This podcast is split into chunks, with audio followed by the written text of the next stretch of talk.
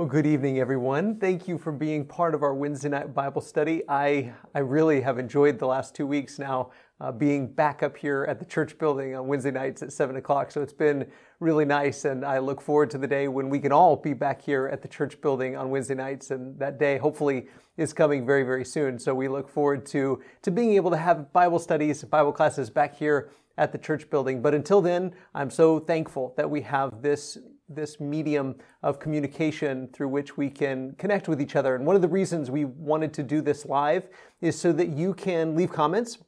Travis is over here helping me out, and if there's anything uh, for which we can pray for you, we invite you to put your prayer requests in the comment section, uh, whether you're watching on Facebook or on YouTube, or maybe if you're watching on our website, you can hop over to uh, one of those two platforms, either YouTube or Facebook, um, and, and submit your prayer requests. And you can also do that on our website, but if you do that on social media, then we can pray for you tonight. So we invite you to do that, as well as just share with us where you're from, where you're watching this from, because I know that there are a lot of people that are watching uh, in the, the local area around Plano, but there are also people watching across Texas, across the country, and even across the world. So uh, wherever you're watching from, if you don't want, if you don't mind, put that in the comment section so we know uh, we know who all is part of our Bible study tonight. We've been doing over the last few weeks We've been talking about swimming in a different direction. That's the metaphor that we've been using. That there are all kinds of streams, currents that are running in different directions in every culture. And ours is no different in that we have various cultural streams that are going in various directions. And if we're not careful, we will be carried away by those currents. And as followers of Jesus, our job is to not only recognize those cultural currents that have the tendency, the propensity to carry us in a certain direction, but also to have the, the courage, the faith to swim in a different direction, to follow Jesus across the currents and not with the currents, to go in a different direction. And so we talked about race and we've talked about politics. We talked a little bit about sexuality, but last week I just kind of had to call a timeout and, and I'm carrying on that, that tradition this week as well. Because just it just hit me that we're just really not doing what we've been called to do. We really are being carried along by cultural currents in various directions our world, and we, we know this, don't we? We recognize it. No matter, no matter what we struggle with, no matter where we are on the political spectrum or the ideological spectrum, we recognize that our world is so incredibly divided and there is so much tension and animosity and people saying and doing all kinds of horrible things to each other. And the church is supposed to be different. We are supposed to be the salt. We are supposed to be the light of the world. We are supposed to show people a better way. When, when the world looks at the church, they should, shouldn't see a reflection of themselves. They should see something different, an alternative way to live our lives, an alternative kingdom to be a part of, an alternative ethic by which to live, an alternative hope that goes beyond the things that the world puts their hope in. They're supposed to be able to look at us and above all things, see love. Above all things, they are supposed to be able to look at the church and see love. Jesus said, They will know, they will know that you are my disciples by the love you have for one another. I want to tell you a little story. I'll take time out from that for just a second. I want to tell you the way it is at my house when I tell my son to eat his food. When, when Holly and I tell our youngest son, well, probably both of our sons, to, to eat their dinner, what we mean by eat your dinner is we want you to eat all of your dinner. We want you to eat all of your food. When he hears eat your dinner, what he often hears is try your dinner or eat some of your dinner. So when we ask him, Have you eaten your dinner? In his mind, he says yes. And he's telling the truth because in his mind, he's done exactly that. He ate his dinner. And by ate his dinner, he means he tried his dinner or he ate some of his dinner. But that doesn't meet our definition of what it looks like and what it means to eat your dinner.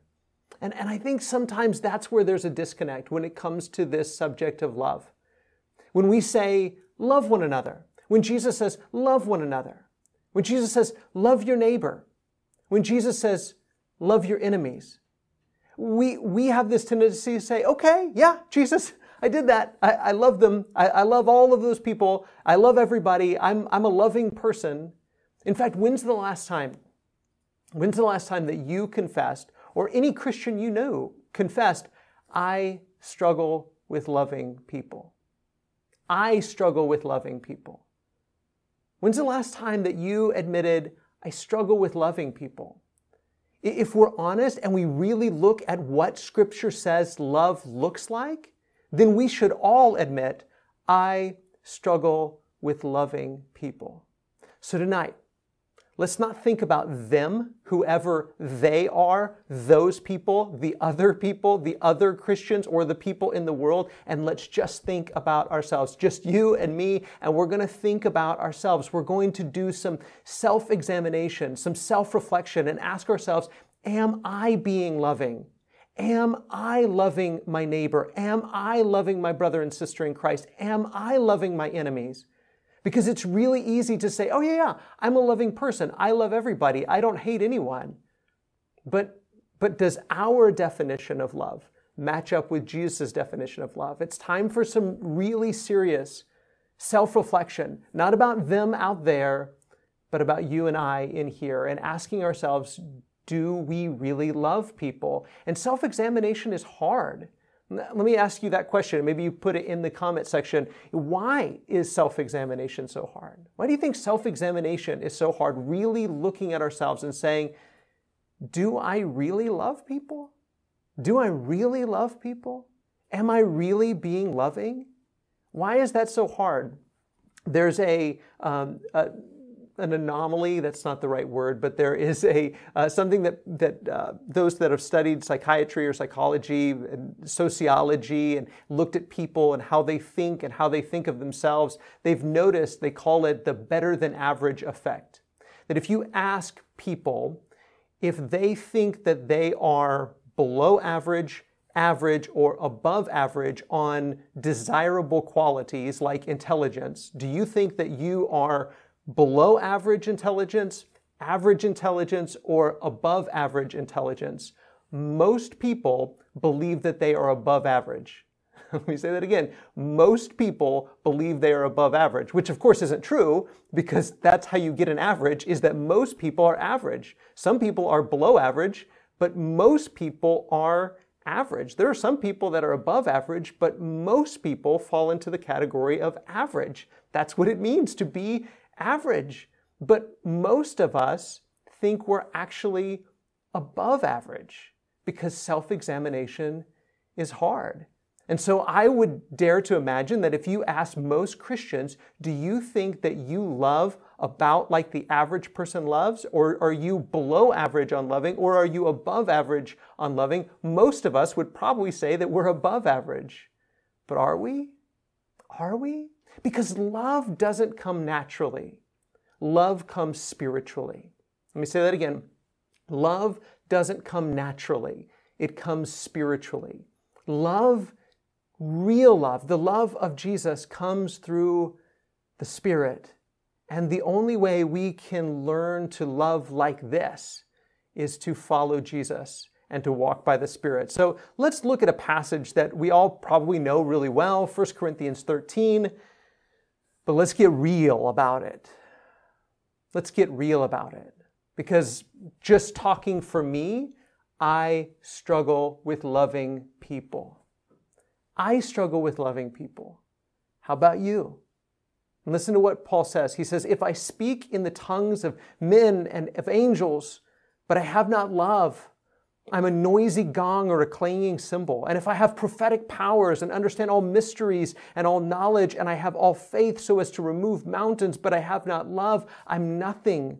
If I give away all I have and if I deliver up my body to be burned, but I have not love, I gain nothing.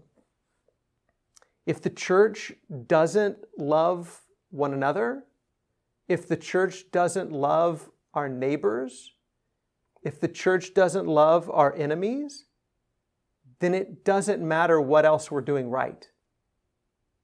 Let me say that again. If we're not loving, if I'm not loving my brothers and sisters, if I'm not loving my neighbors, if I'm not loving the world, if I'm not loving my enemies, then it doesn't matter what else I'm right about. It doesn't matter what else I accomplish. It doesn't matter what else I do. None of that matters if I don't have love. That's exactly what Paul says. And he's talking to a church that is biting and devouring each other. He's talking to a church that's criticizing each other and hurting each other. He's talking to a church that is elevating one another above the other and thinking that their gifts are better than someone else's gifts. He's talking to a church that's leaving people out of the communion. And he says, listen, if I can do all of these great things, but I don't have love, it's nothing. It means nothing. It doesn't matter how right you are on any given issue, on any given topic. If you don't have love, then you're wrong. It doesn't matter how right I am about anything. If I don't have love, I'm wrong. I'm wrong. And we say, yeah, but I, I, I do have love, Wes. Yeah, I, I am loving, you know, and that's why I tell people the way it is. That's why I stand up for the truth because I really love them. That's why I tell them the way it is. Wait a second, hold on. You don't get to define love. I don't get to define love. You and I don't get to set the definition of this is what love is. And I'm loving people because I'm doing this motivated by love. Just because we might have good motives doesn't mean we're actually being loving. Just because we think we're doing this for their own good, we're telling them this for their own good, it doesn't mean that we're actually being loving. Scripture gets to tell us, Jesus gets to tell us what real love looks like. So let's look at what he says. What Paul says in verse 4 he says, Love is patient and kind. Love does not envy or boast. It is not arrogant or rude. Now, if you've read the Bible for a long time, maybe you've been a Christian for a long time, you've heard these verses over and over again. Maybe they were recited or read at your wedding. But Paul is specifically talking about church life. And he says, This is what love looks like. Love is patient. And the word patient, we talked about it last week, it means long suffering. It means you have a long fuse. It means it takes a lot to set you off. It means you're willing to suffer a long time with people. Are we willing to suffer long with people?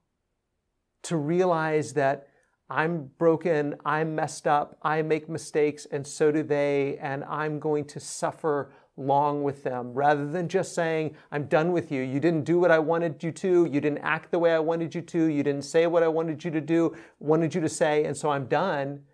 Love suffers long. Love is patient. He says, love is kind. One definition of the Greek word here from Thayer says to show one's self mild. To show oneself mild. Kindness is the opposite of harshness.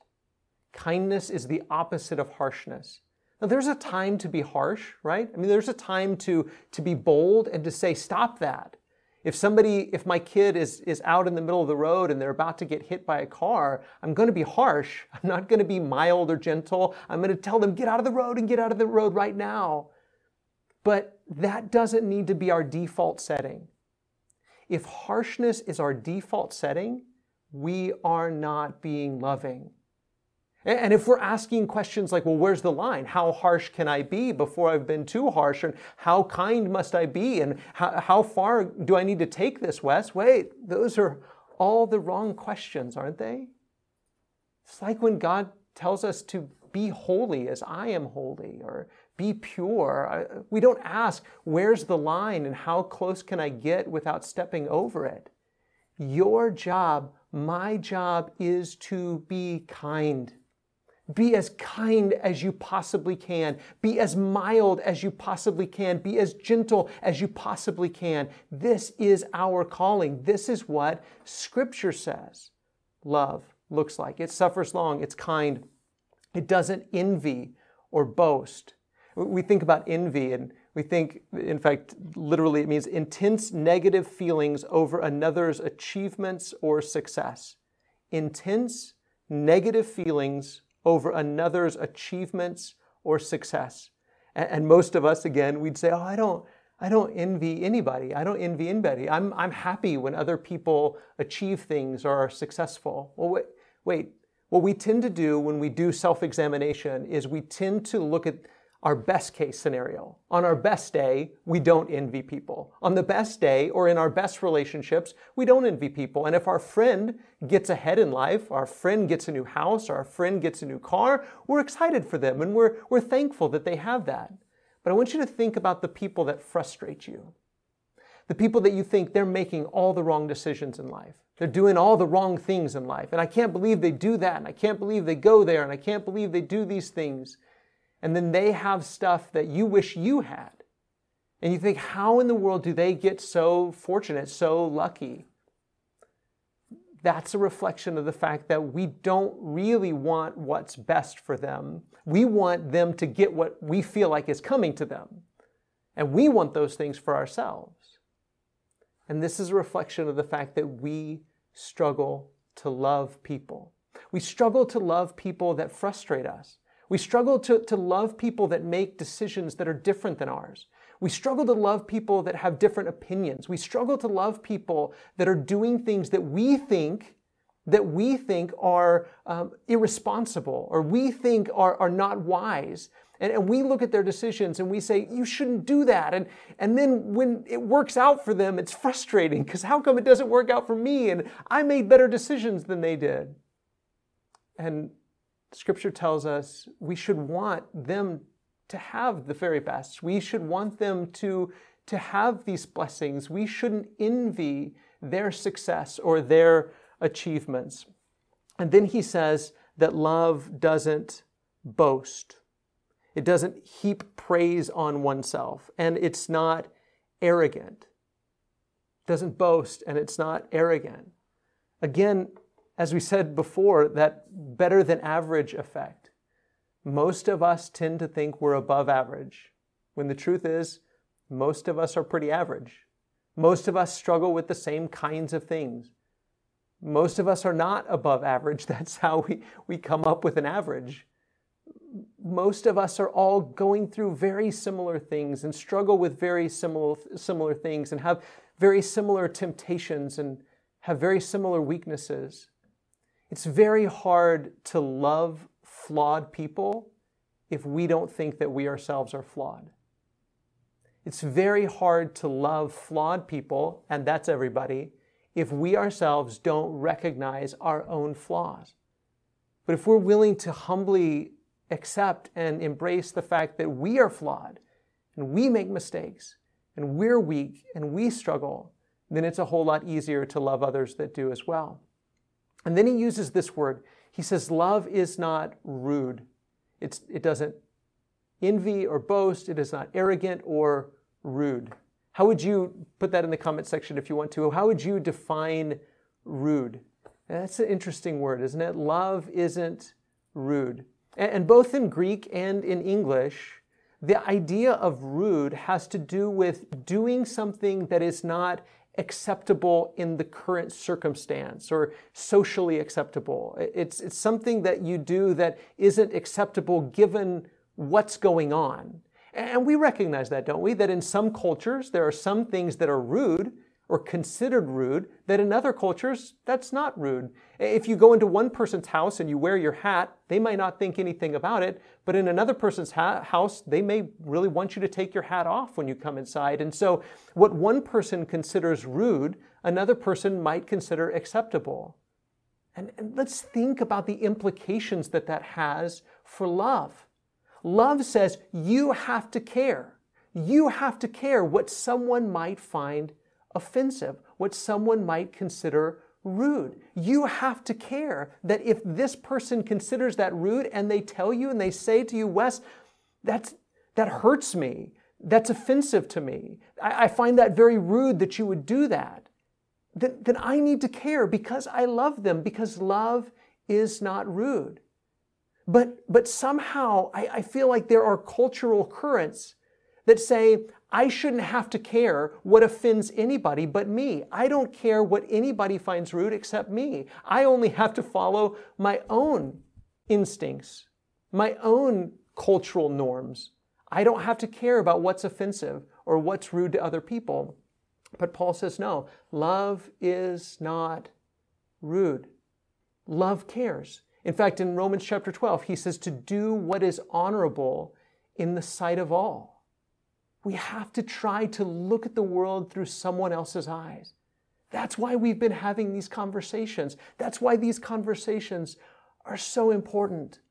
Because we have to be able to look at the world through other people's eyes and understand that just because you didn't intend to be rude, you didn't intend to be offensive, doesn't mean that it didn't hurt someone's feelings.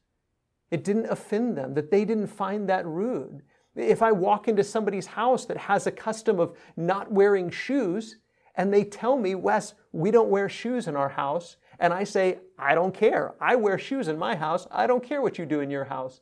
That would be rude. And not only would it be rude, it would be unloving. And that's the kind of trap into which we fall constantly, don't we? Don't we struggle with this? I know I struggle with this because we have this, we have this tendency to say, well, this doesn't bother me, and I, I'm just going to do what I want to do, and I don't care if it bothers you. I don't care if it offends you. I don't care if you think it's rude. But Scripture says love is not rude. Let's keep reading. He says in verse 5, latter part of verse 5, it does not insist on its own way, it is not irritable or resentful. It does not insist on its own way. I don't know about you, but I don't really know anybody that can't say from time to time we don't struggle with this. We want things our way. We want to do things our way. We want other people to see things our way.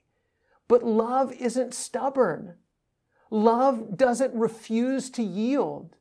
Love doesn't push through and demand that other people yield to it.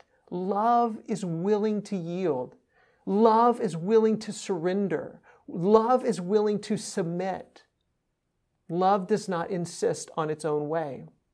It is not irritable or resentful. Irritable means easily stirred up, just easily gotten frustrated. And, and, I mean, who, who can say that we don't struggle with this? It's a natural thing, isn't it? To want to do things your own way. It's a natural thing to be irritable. But love says, I have to strive to not get irritated. So the next time someone irritates me, maybe the best question isn't, why are they so irritating? Maybe the best question is, why do I struggle so much to love them? Think about that maybe the best question isn't why is that person so irritating, as if the problem is all his, as if the problem is all hers. Maybe the best question is why am I struggling to be patient with them? Why am I struggling to love them? And then it says that love is not resentful. It doesn't keep track. It doesn't keep a record of wrongs. It forgives. Church, that's the only way this works. That's the only way this works. The world needs to see forgiveness in action. They need to see us being the kind of people that aren't resentful, that don't hold grudges, that forgive, that talk things out, absolutely, that admonish each other when the time is right, absolutely, but that aren't resentful, that don't hold grudges, that don't hold things over people's head. We let it go. We overlook offenses we cover over, we forgive, we move on, and we don't hold it against people because that's what God has done for us. Then he says in verse 6 it does not rejoice at wrongdoing, but rejoices with the truth. Now, that's kind of interesting, isn't it? He says it does not rejoice at wrongdoing. I mean, who rejoices at wrongdoing?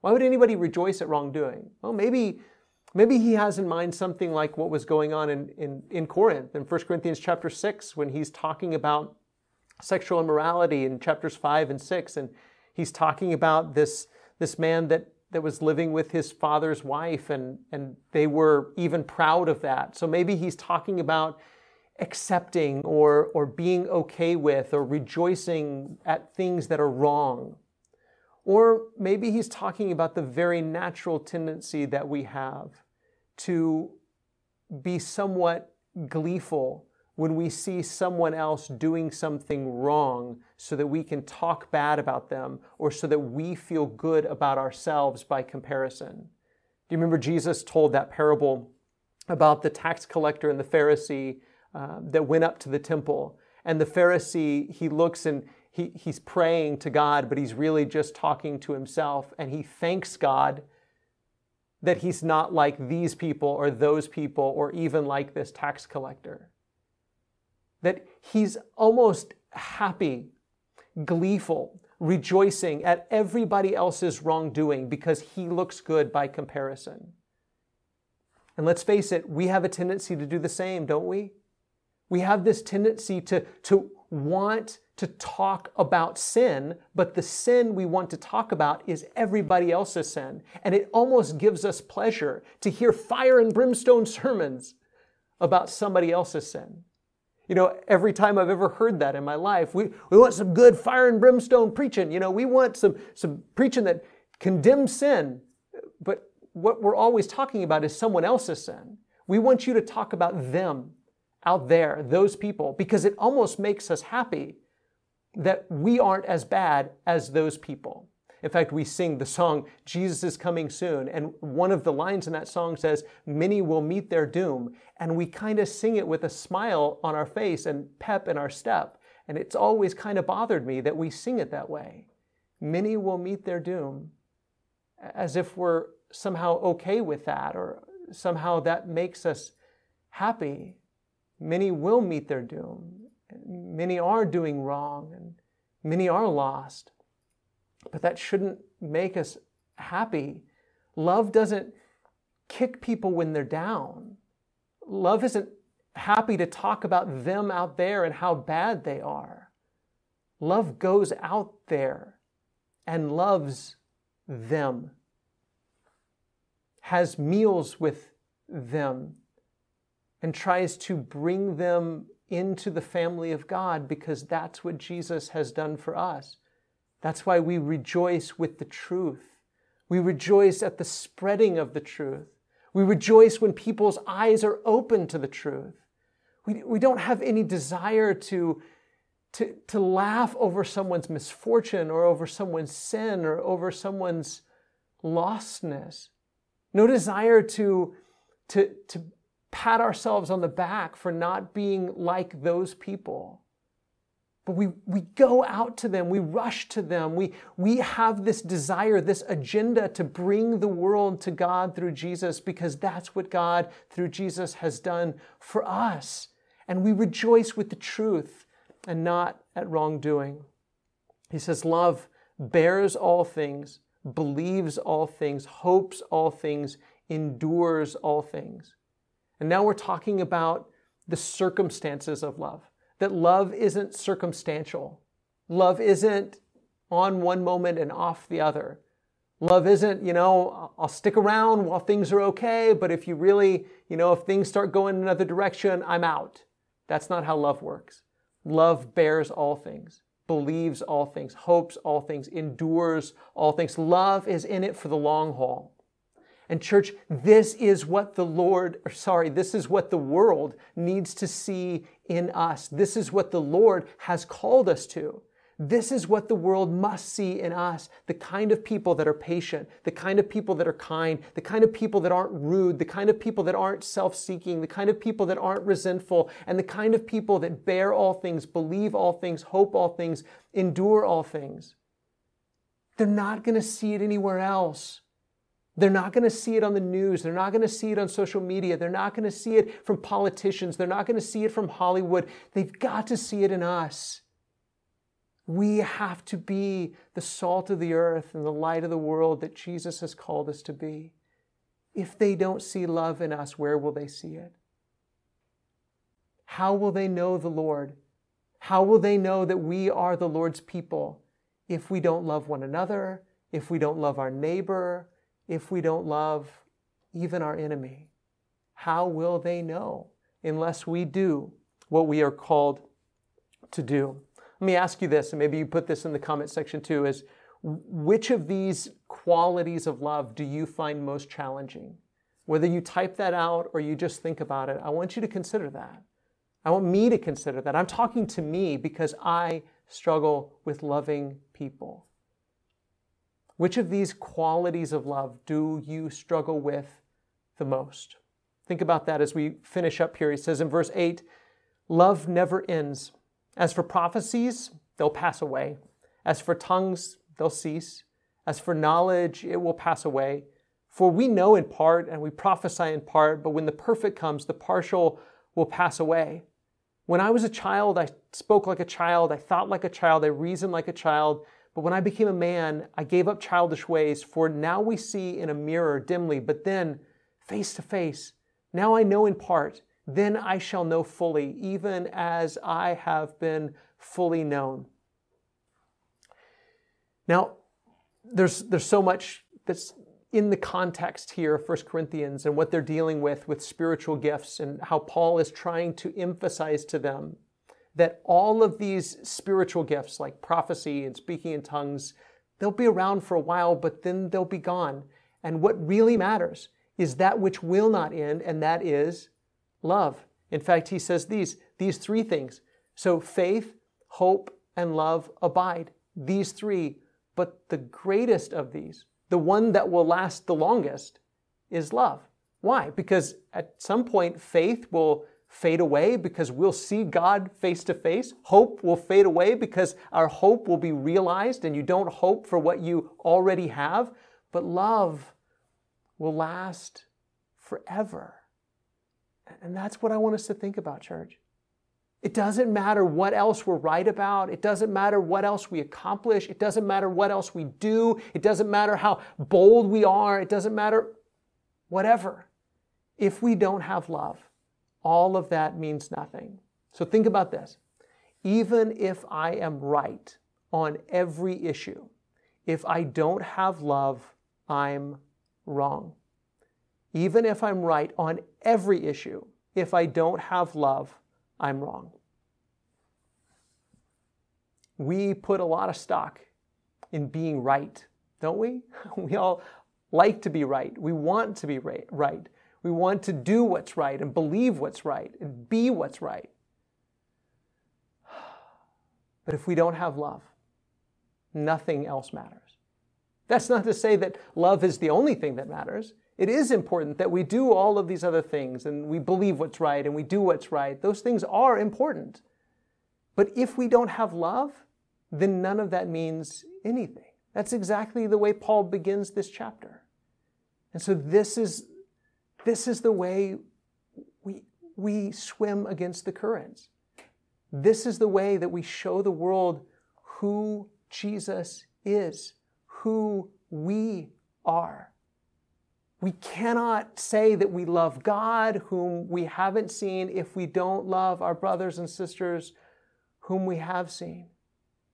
And God calls us not only to love our brothers and sisters, but to love our neighbors, to love strangers, and even to love our enemies. You know, church, I've been thinking a lot about that lately our enemies.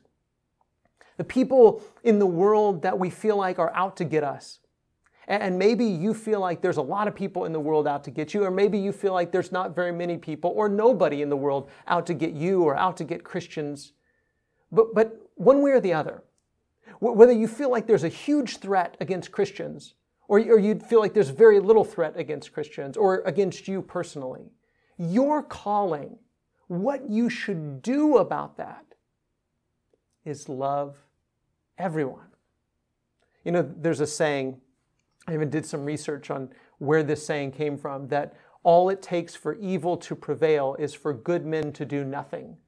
And that, that calling, that idea that if we don't do something, evil is going to win. That saying has been used to provoke people in many different circumstances, many different situations, to many different callings to say, we have to do something. And I agree, we have to do something. Because there is evil in the world, there are bad things going on in the world. And here's what we do love the Lord your God with all your heart and your soul and your mind and your strength, and love your neighbor as yourself. Don't be overcome by evil, but overcome evil with good. Evil's not going to prevail. That's where the saying's wrong. Evil can't win. God has already won. God is already victorious, so you don't have to worry about evil prevailing. Whether or not good people do something or nothing, evil cannot prevail. But we should do something. We should absolutely do something. We shouldn't do nothing. And the something that we should do is to love everyone. And what does that look like? Paul tells us what it looks like. It's patient, and it's kind. It doesn't envy, it doesn't boast, it isn't rude, it isn't self seeking, it keeps no record of wrongs. This is what love looks like. And I don't know about you, but I struggle with these things. And I need a reminder. You if you don't have love, you're wrong. I need to be reminded of that. I need to strive to be more loving. I need to swim in this direction. I need a reminder that this is who Jesus calls us to be. We're going to say a prayer. And I don't know if there have been any um, prayer requests that have come in. I, I don't think that there have, but um, if you have any prayer requests, feel free to submit those on our church website or put those in a comment and we'll come back to them later and we certainly will be praying for you. We need lots of prayers. We all need lots of prayers. I need prayers. I know that you do. I know that our church family does. I know that the church throughout the world needs prayers. And one of the biggest prayers that we need is that we be people of love. That's what good men and good women need to do. We need to rise up and be a people of love, that the world may see that we are followers of Jesus, that we love each other, and that we love them as well. Let's pray. Father, we, we thank you for admonishing us, for warning us, for encouraging us, for teaching us what love really looks like. Father, I confess that I struggle to love. I struggle to be patient and kind. I struggle to be humble and I struggle to not seek my own way. I struggle to not be resentful, not hold things against people. I struggle, Father, to bear all things and believe all things and hope all things and endure all things. And I pray, Father, that you give me strength that you give every one of your disciples strength to be people of love, that we might love each other with a tenacious spiritual love, that the world may see that something is different about what we believe and about what we hope for and about who we follow. Help us, Father, to not only love one another, but to love our neighbor and even to love those that don't like us, even to love those that hate us, even to, to love those that want to do us harm, to love them, to do good for them and to them, to not be overcome by evil, but to overcome evil with good. We pray, Father, that you help us to walk by the Spirit, to be filled with love and joy, peace and patience, kindness, goodness, faithfulness, gentleness, and self control. Father, there are many people in our world that are sick. And Father, we pray for their healing and we pray that we may comfort and encourage one another build one another up as we see that day drawing near. Father, we thank you for Jesus and for the hope that we have in him. Thank you for this congregation. Thank you for your people. Thank you for your shepherds that shepherd here and that are shepherding, churches, those that are shepherding churches all over the world. Father, thank you for all of your people throughout the world. May we rise up and be a people of love. It's in Jesus' name we pray. Amen. Thank you, church. I love you. I appreciate you. I hope you have a wonderful day. Bye bye.